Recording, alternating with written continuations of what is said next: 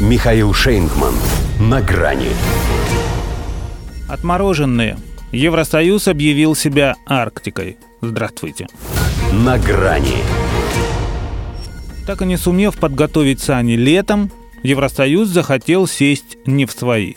Коль уже и в октябре мерзнем, как в Арктике, подумали в Брюсселе, почему бы Арктикой себя не объявить? Точнее, С-Арктикой, поскольку по той отчаянной обреченности, с которой ЕС 2008 года стремился попасть в Арктический совет, клуб избранных государств, имеющих прямое отношение к этой территории, он напоминал одну очень украинскую страну. Его в дверь, а он в окно. Ему в статусе наблюдателя отказали, хотя такой есть даже у Сингапура с Южной Кореей. А он решил пойти другим путем.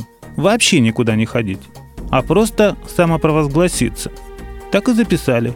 Европейский Союз находится в Арктике.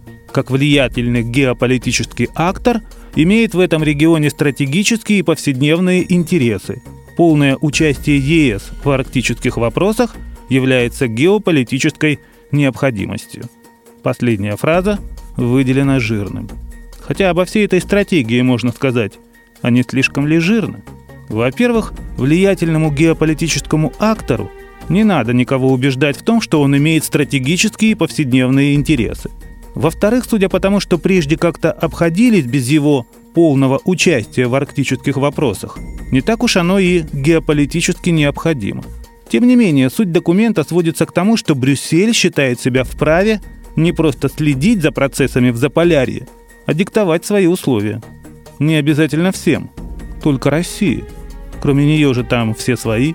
А она наращивает военную мощь, проявляет агрессивность в арктических водах и воздушном пространстве, поэтому необходимо не допускать освоения запасов углеводородов в Арктике или соседних регионах, а также не приобретать эти углеводороды, если они будут добываться. Западная классика. Если нельзя, но очень хочется, то можно сделать так, чтобы и другим было нельзя. Уж больно лихо русские взялись за освоение этой кладовой. Не угнаться – вот Еврокомиссия и решила применить принцип слона в посудной лавке и собаки на сене, чем еще раз явила свой географический кретинизм, поскольку слоны здесь не водятся, а собаки – собачья смерть. Снег же не сено, а колеешь лежа ты на нем. Вместе с тем, если ЕС ультимативно запретит европейским компаниям принимать участие в заполярных проектах России инвестициями или технологиями, то это в какой-то степени способно создать ей определенные проблемы. Опыт есть. Пресловутый третий энергопакет. Его ведь тоже принимали, чтобы контролировать то, что им не принадлежит. Российский газ. В результате он им и не принадлежит. Его у них теперь вообще нет. А зима катит в глаза. А про знаменитую дальновидность Брюсселя можно слагать басни, легенды, анекдоты и костры. Это, пожалуй, самое лучшее применение их энергетических документов – на розжиг. Туда же, вероятно, следует отправить и их арктическую стратегию, весь смысл которой только в том и состоит, чтобы, если не догнать, то хотя бы согреться. До свидания. На грани с Михаилом Шейнгманом.